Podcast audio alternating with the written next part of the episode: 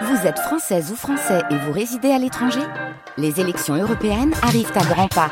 Rendez-vous le dimanche 9 juin pour élire les représentants français au Parlement européen. Ou le samedi 8 juin si vous résidez sur le continent américain ou dans les Caraïbes. Bon vote Un podcast de France Culture.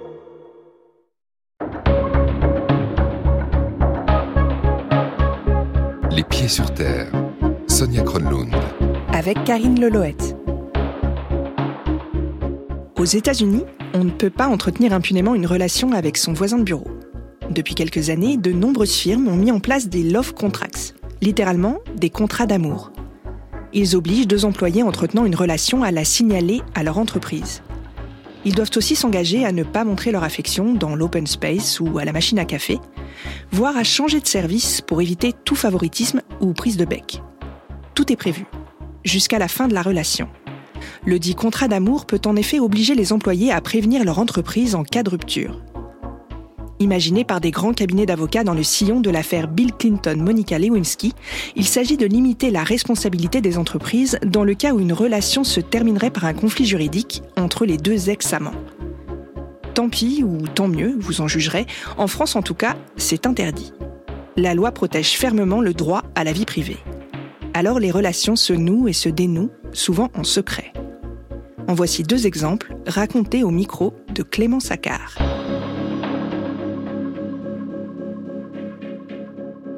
Je m'appelle Lily, j'ai 25 ans. Depuis mes 18 ans, je suis militaire. Lors de mon engagement, j'avais envie euh, d'aller sur les conflits. Je voulais moi aussi euh, connaître euh, l'Afghanistan qu'avaient connu les, les soldats à la télé. Mais, euh, mais j'avais vraiment ce- cette envie de, de grimper les échelons. Déjà, je voulais pas rentrer euh, tout en bas de l'échelle. Je voulais rentrer déjà sous-officier car je voulais m'assurer une chance de, de pouvoir devenir officier et d'évoluer rapidement et de vivre cette carrière à 100%. On me l'a clairement dit, lorsque je me suis engagée, on m'a dit, voilà, toi tu es une femme, donc il va falloir toujours que tu sois à 100%, parce qu'un homme, quand on lui dit c'est bien, c'est bien, mais toi ça doit être très bien pour qu'on te dise que c'est bien. Et comme j'ai un esprit assez compétitif, euh, je me suis mis dedans et, euh, et la carrière était lancée. On est au mois de juin et donc on, me convoque pour m'informer que je vais euh, encadrer une formation de nouvelles recrues durant l'été. Je l'accepte immédiatement et euh, c'est parti pour euh, deux mois de formation.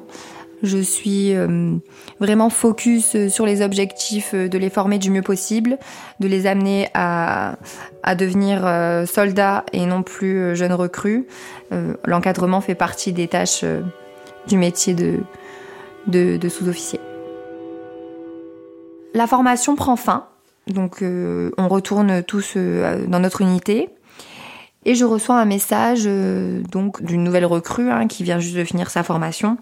Il me redemande les ordres que j'ai énoncés le soir même, donc je, je m'énerve un petit peu par message en lui disant que je qu'il n'a pas écouté mes ordres. Et là, il m'envoie que c'est dur, euh, sergent, d'écouter mes ordres, donc je ne comprends pas tellement où il veut en venir. Et en fait, il m'explique que c'est compliqué de ne pas pouvoir me parler ou m'envoyer des messages parce qu'il en il en a très envie et qu'il me trouve donc mignonne. À ce moment-là, je lui envoie un message un peu moins euh, cordial en lui expliquant que, que je ne suis pas intéressée, que je mélange pas le, le professionnel et le personnel et que j'aime pas sa façon de me regarder et que je lui interdis de me dire que ben, je suis mignonne, qu'il a qu'à aller s'amuser avec des personnes de son grade et profiter et ne pas attirer mon attention. J'ai jamais envisagé le fait qu'il pouvait me plaire, j'ai jamais envisagé le fait qu'il pourrait y avoir quoi que ce soit avec lui. Je le vois comme un subordonné euh, comme les autres et euh, je suis pas du tout attirée euh, par lui à ce moment-là. Au contraire, je trouve ça plutôt frustrant de, de le voir euh, constamment euh, m'envoyer des messages ou essayer de, de me parler parce que parce que pour moi c'est le néant, euh, c'est pas du tout réciproque à ce moment-là. De plus, il avait une fonction subordonnée à moi. En tant que jeune recrue, euh, nouveau arrivé, c'était impossible, impossible. Je faisais trop attention depuis des années à ma rigueur, à mon professionnalisme, à toujours être euh, en avant du fait que je sois une femme, que ça ne m'était mais vraiment impossible de m'imaginer une seconde que j'allais euh, que j'allais entreprendre une relation avec un subordonné. Je voulais pouvoir évoluer dans ma carrière, j'avais des objectifs très précis, je savais que je voulais entamer le concours pour devenir officier. Enfin, rien ne, ne devait venir entacher mon futur. Je me souviens d'une journée où on nettoyait de, l'armement et où j'avais pour tâche de, vérifier que leurs armes soient bien propres. Et donc lui venait me montrer toutes les petites pièces de la sienne et lorsqu'il a eu terminé, il prenait celle de ses camarades pour venir le plus fréquemment possible me voir.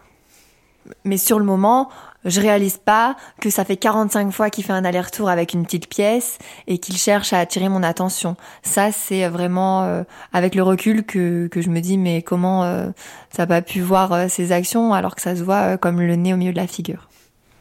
Et un jour, j'en ai parlé avec ma colocataire, je lui dis bah il est quand même très insistant celui-ci, elle voyait pas lequel c'était, donc je lui ai montré des photos et là c'est là que ma colocataire elle me dit "Ah, mais il est mignon." Et donc je regarde plus attentivement la photo et je me dis "Oui, c'est vrai." Comme si euh, d'un coup il y avait un éclat euh, de oui en fait c'est vrai qu'il est mignon. Je m'étais jamais dit tiens il est mignon. Enfin j'avais jamais regardé en fait. Euh. Et donc ma coloc quand elle me fait remarquer qu'il est mignon, à ce moment-là elle me dit bah pourquoi tu, tu n'irais pas, tu n'accepterais pas juste d'aller à un petit rendez-vous avec lui, mais rien rien de très fixé, juste pour apprendre à le connaître davantage hors du milieu professionnel. Je me dis bon pourquoi pas. Donc je lui envoie un message en lui disant écoute, euh, si tu veux, on pourrait aller euh, faire euh, un festival de lumière.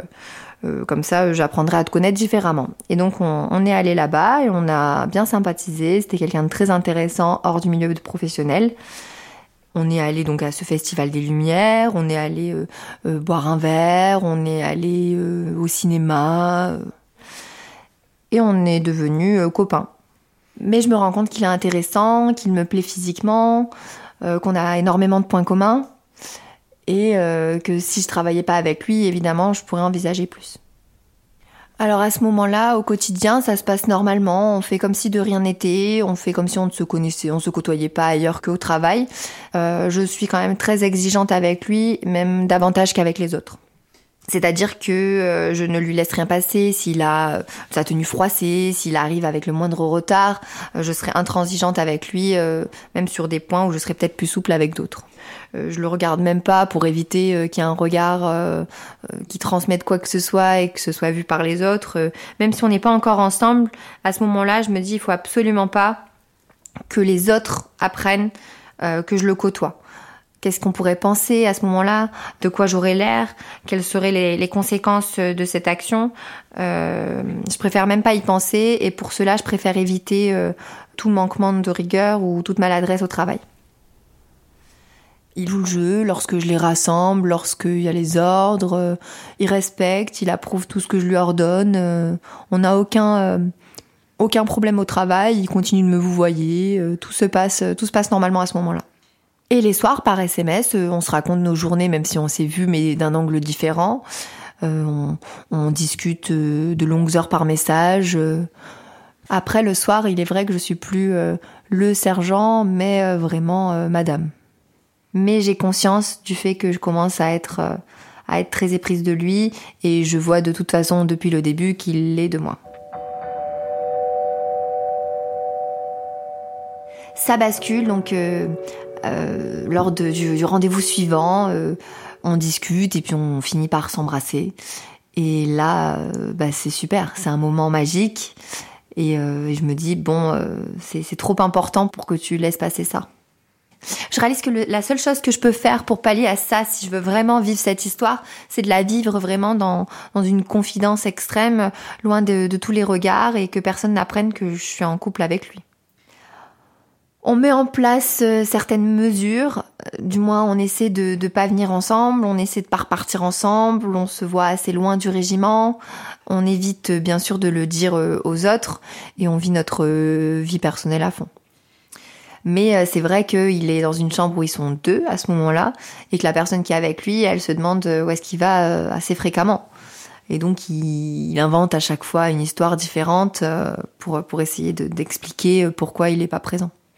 A contrario, pour lui, c'est plus difficile. Il a envie de, crier sur tous les toits euh, qu'il est avec moi.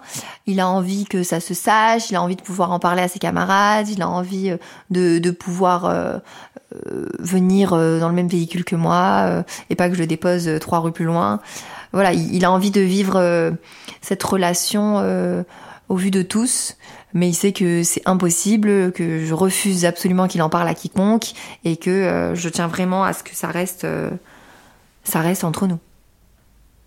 Ce secret n'est pas gardé très longtemps, il ne dure que deux mois, parce que euh, au bout de deux mois, on est allé euh, courir, pas très loin du régiment, mais quand même un petit peu, et on a croisé euh, une une personne euh, qui travaillait euh, avec nous.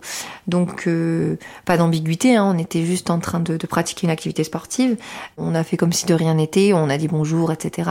Mais dès le lundi, j'ai commencé à avoir des regards autour de moi, de nous, des personnes du même grade qui m'ont posé des questions de ce que j'avais fait ce week-end. Jusque-là, je me c'était pas très interpellant.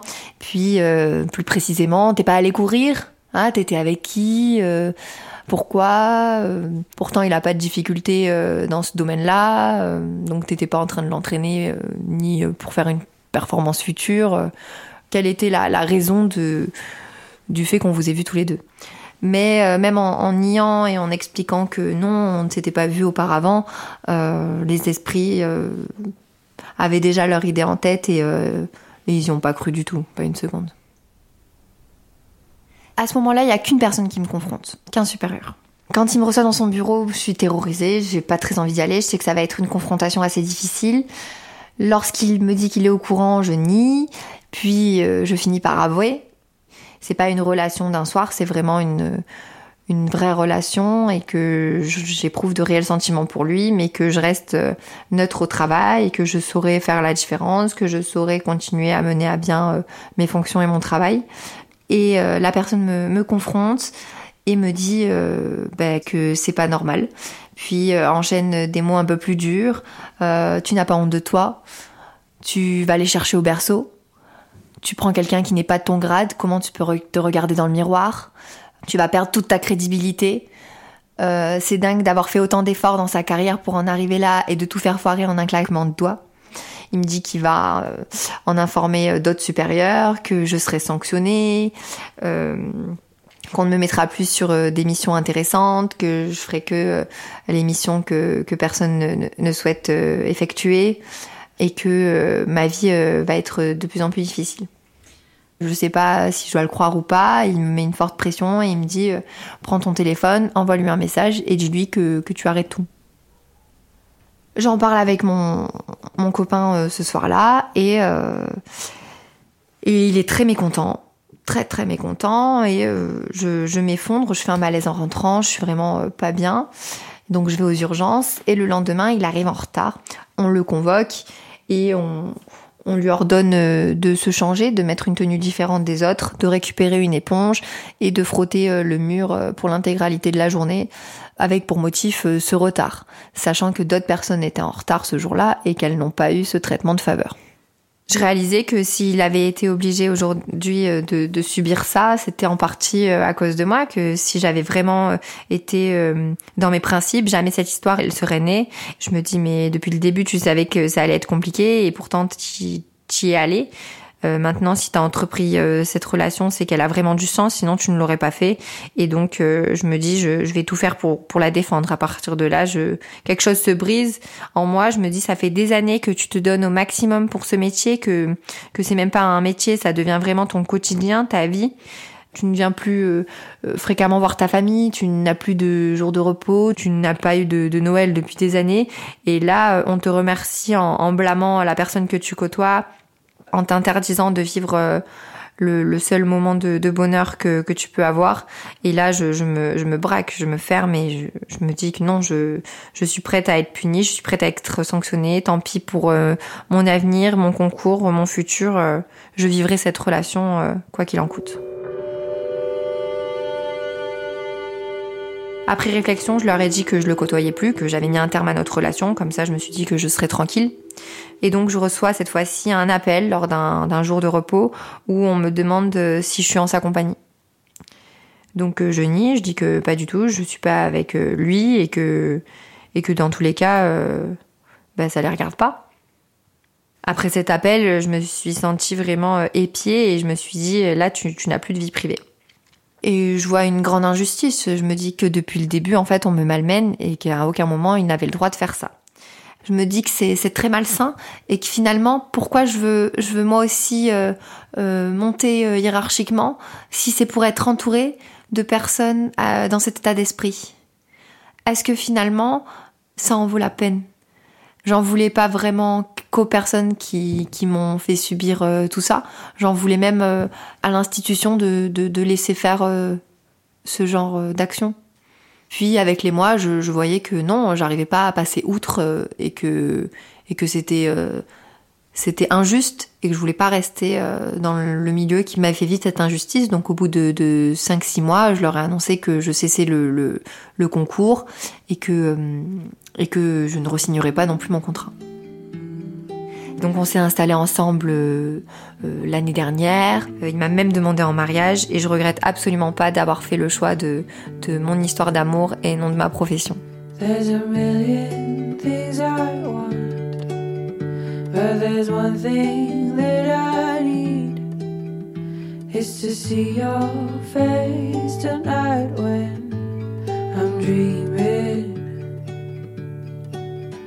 There's a million things I want But you're the one thing that I need I gotta see your face tomorrow when I'm waking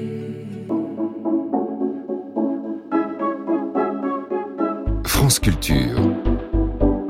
Les pieds sur terre. Je m'appelle Laura, j'ai 34 ans et je vis à Paris.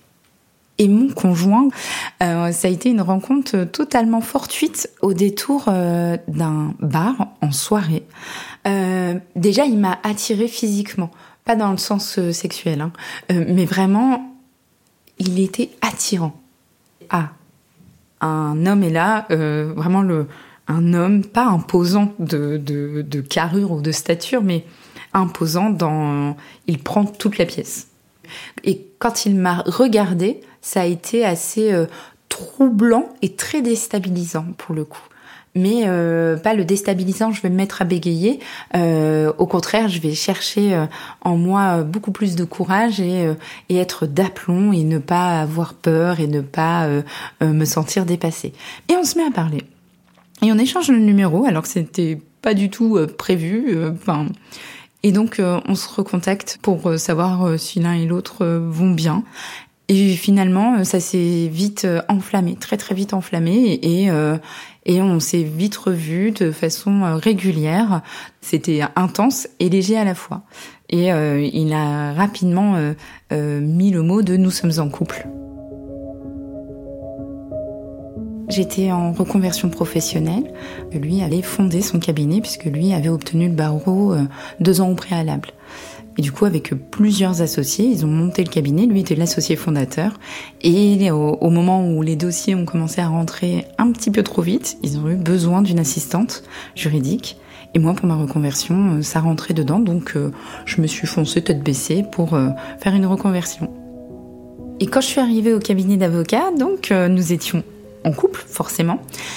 Euh, les premiers temps, ça a été euh, rigolo, euh, puisqu'il essayait de mettre beaucoup de légèreté sur le fait qu'il engageait euh, sa copine. Il essayait de temporiser avec son principal associé qui, lui, avait des craintes sur justement l'ambiance du cabinet, du fait que sa copine travaille pour le cabinet. Lorsque j'arrivais au cabinet, souvent il me faisait une remarque euh, agréable sur ma tenue. À l'époque, je portais euh, des jupes, des collants, des bottes. Euh, je venais de commerce, donc très dans la présentation, très apprêtée finalement. Mais donc du coup, j'avais toujours une remarque très agréable sur t'es très élégante, ah t'es très jolie. Et des fois avec ce fameux regard de t'es très élégante, mais ça me fâche puisque les autres te voient. Donc les premières fois, ça me charmait beaucoup. Euh, il y a eu quelques fois où en effet j'ai pu faire des efforts euh, de façon volontaire. Donc j'avais compris que le paraître, il fallait être à son égal. Euh, sauf que le prix de ses costumes était bien plus élevé que le prix de mes tenues quand même. Et lui était toujours très élégant, toujours en costard, les boutons de manchette, enfin vraiment tout dans le détail en plus. Donc on avait ce petit rituel le matin de se faire des compliments et après dans la journée, souvent lui puisque j'étais plutôt gênée, moi, de montrer des gestes affectifs devant mes collègues, devant mes supérieurs, euh, devant un autre cabinet euh, euh, juste à côté. Lui, des fois, avait des gestes affectifs. Lorsqu'ils étaient affectifs, il essayait d'être discret. Et sinon, avait des gestes un peu plus osés, du, du style une main aux fesses, pendant que personne nous regarde. Et il jouait beaucoup sur euh, ah on est dans l'ascenseur ah bah je vais en profiter euh, euh, pour essayer de te caresser le bas du dos pour essayer de remonter ta jupe. Et mais c'était souvent vu. Et je pense que c'était volontaire. Pareil il, il venait m'embrasser sur la bouche mais il le faisait extrêmement bruyamment. Et du coup tout le monde entendait. Et moi ça me gênait beaucoup souvent je lui faisais la remarque en plus de euh, mais tout le monde entend, tout le monde nous voit euh, et euh, sa réplique était mais je suis le fondateur de de ce cabinet donc je, je fais ce que je veux. Et tous les associés étaient tout à fait au courant. Donc c'était un peu gênant parce que je moi je voulais plutôt mettre ça sous silence et lui n'hésitait pas à le dire. Et n'hésitait pas à le dire même des fois à des clients ou, ou à des potentiels apporteurs d'affaires donc euh, ça, ça me gênait même, parce que je trouvais ça rabaissant. Je me suis posé la question si c'était pas euh, dénigrer le côté intellectuel de ma personne, de euh, je l'embauche puisque elle est en reconversion, pauvre petite, j'ai embauché ma partenaire puisqu'il faut qu'elle se reconvertisse professionnellement. Et donc je suis chez moi, je travaille, et je vois plusieurs mails arriver, surtout d'une femme et je comprends pas puisque c'est pas relié à des affaires, c'est pas relié à des dossiers que je suis censée suivre. Enfin, je me dis il y a quelque chose qui va pas et je clique et là je lis le mail et je comprends que non, ça n'est euh, absolument pas un mail professionnel. Et j'ai une sueur froide. Vraiment, j'ai un, ascenseur émotionnel euh, assez fort de euh, j'ai l'impression d'avoir violé son intimité, alors que c'est sur la boîte mail sur laquelle je travaille finalement. Donc bon, euh, je suis en train de boucler des dossiers. Je ne suis pas, euh, je ne suis pas euh, dans ma vie personnelle et, ma vie personnelle vient à mon travail, vient sur cette boîte mail, sur cet écran, et ça me perturbe beaucoup. Donc je tape son adresse mail dans la recherche mail de la boîte mail et je découvre plein de mails et et je, je suis abasourdie. Et d'un coup c'est mais si si j'explose auprès de lui, dans un cadre personnel. Je, connais déjà le personnage et je sais que professionnellement, ça ne se passera pas bien. Et je lui en parle et je dis, euh, ça s'arrête là, c'est fini. C'est terminé, faut arrêter maintenant. C'est terrible parce que je savais pas du tout ce qu'il allait venir de moi le lendemain, mais j'ai dormi extrêmement paisiblement. Le lendemain, après cette bonne nuit, J'étais soulagée, mais en même temps stressée. Soulagée de cette relation, elle est finie, mais stressée de aïe, je vais au travail. Et euh, comme très rapidement sa réaction a été la fuite et euh, euh, de se déplacer, ça m'a rassurée. Quand il n'était pas là, j'étais vraiment plus à l'aise. Quand je savais qu'il était en déplacement pendant une semaine ou deux, c'était très plaisant parce que je savais que je, je n'allais pas le voir. Au travail, la relation, elle était particulière. C'était toujours du chaud-froid. C'est-à-dire que lorsqu'il voulait me signifier que euh, que la relation pouvait reprendre à n'importe quel moment et puis euh, ce serait merveilleux, euh, lorsqu'il était dans cette phase finalement de reséduction, ça se passait bien. Et lorsqu'il comprenait que malgré tout non, je ne reviendrai pas, ça le déstabilisait et ça le mettait en colère. Et, et si j'avais le malheur de venir une journée de nouveau apprêtée comme j'avais pu être au début, de, de cette euh, entrée au cabinet, euh, j'avais des pics euh, de c'est forcément pour un homme, c'est forcément pour quelqu'un d'autre. Il me le faisait comprendre et il me faisait comprendre que ça lui plaisait pas. Et, et c'était à moi de faire, de devoir le canaliser finalement, de devoir faire en sorte qu'on soit dans un lieu de travail et pas un lieu de, de règlement de compte. la notion de qui doit finalement canaliser le boss, je m'étais mise d'emblée cette responsabilité de devoir tempérer l'ambiance générale du cabinet par rapport à ces excès d'humeur, euh, positifs ou négatifs, parce que dans les excès d'humeur positifs, c'était euh, je te mets une main aux fesses devant tout le monde, alors que nous n'étions plus en couple depuis euh, presque un an. Et il y avait les excès d'humeur négatifs qui là étaient encore plus violents, puisque les propos étaient violents, parce que cette personne très impressionnante, beaucoup plus grande que moi, enfin qui n'hésitait pas à pencher la tête et le haut du buste vers euh, moi pour euh, pour me crier dessus et faire des grands gestes. Enfin, ça c'était tout à fait horrible. Et euh, dans ces périodes de froid, il n'hésitait pas à rappeler que grâce à lui, j'étais au cabinet. Alors qu'initialement, c'était j'ai besoin de toi, rejoins le cabinet, tu as les compétences. Je te rappelle que tu, tu n'es initialement pas assistante juridique, que tu n'as pas fait de droit, euh, que euh, d'autres personnes seraient plus compétentes que toi. Enfin, et ça, ces périodes-là, elles étaient euh, plus compliquées puisque ça me remettait dans l'insécurité de l'emploi. Je, je, me disais, bah, comme c'est le fondateur, il va décider de me licencier et il va justifier ça sur euh, insuffisance professionnelle et euh, ça sera terrible pour moi et être en désaccord avec un patron, c'est compliqué et encore plus avec des avocats. Et euh, ce qui était gênant, c'était lui qui essayait de me faire croire qu'il n'avait vraiment personne, qu'il m'attendait que moi. Et lorsqu'il avait des appels personnels, il, se mettait à chuchoter, à partir du bureau. Euh, et inversement, lorsque c'était dans des périodes de froid, euh, il répondait et puis il n'hésitait pas à dire de façon plus forte, je t'embrasse fort. Ça me faisait du mal parce que je trouvais ça violent de faire des pics, je trouvais ça pas mature. Et ça me mettait mal à l'aise parce que je comprenais qu'il voulait montrer à tout le monde, ah, j'ai une autre euh, partenaire euh, qui m'appelle, avec qui ça se passe bien. Et, euh, j'avais encore des sentiments et je n'étais pas à l'aise dans ce, dans ce triangle-là.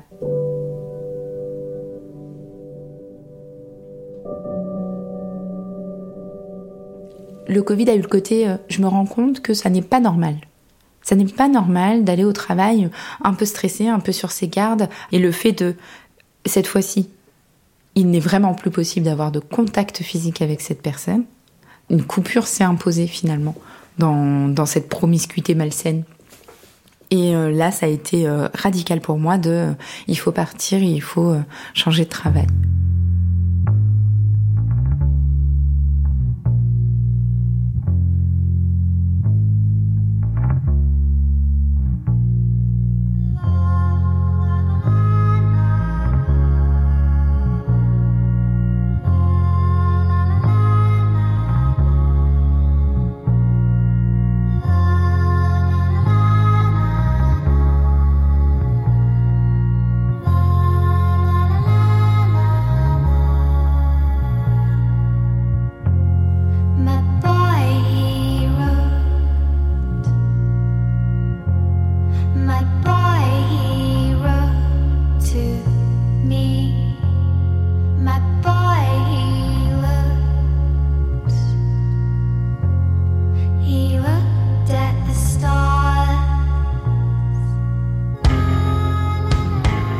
C'était un reportage de Clément Saccard, réalisé par Anne Depelchin et mixé par Guillaume Ledu. Merci à Lily, Laura et Aurore. Valentin Rémy, c'est l'attaché de production des Pieds sur Terre, et Nour Mohamedi, notre stagiaire.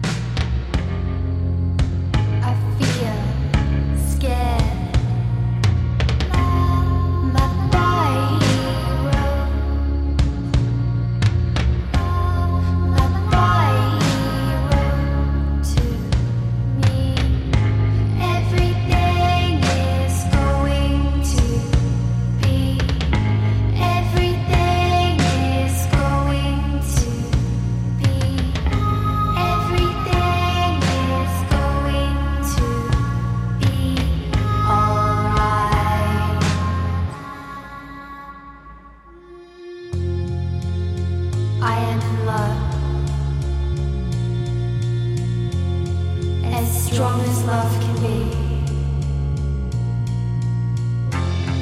It's brave to be in love. Sometimes I feel weak.